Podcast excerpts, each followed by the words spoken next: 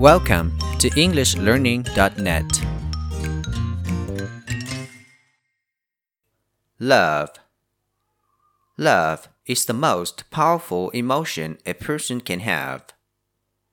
We can love different things or people. I love my parents.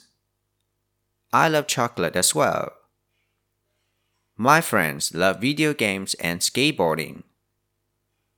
When people grow up, they think of love as romantic affairs.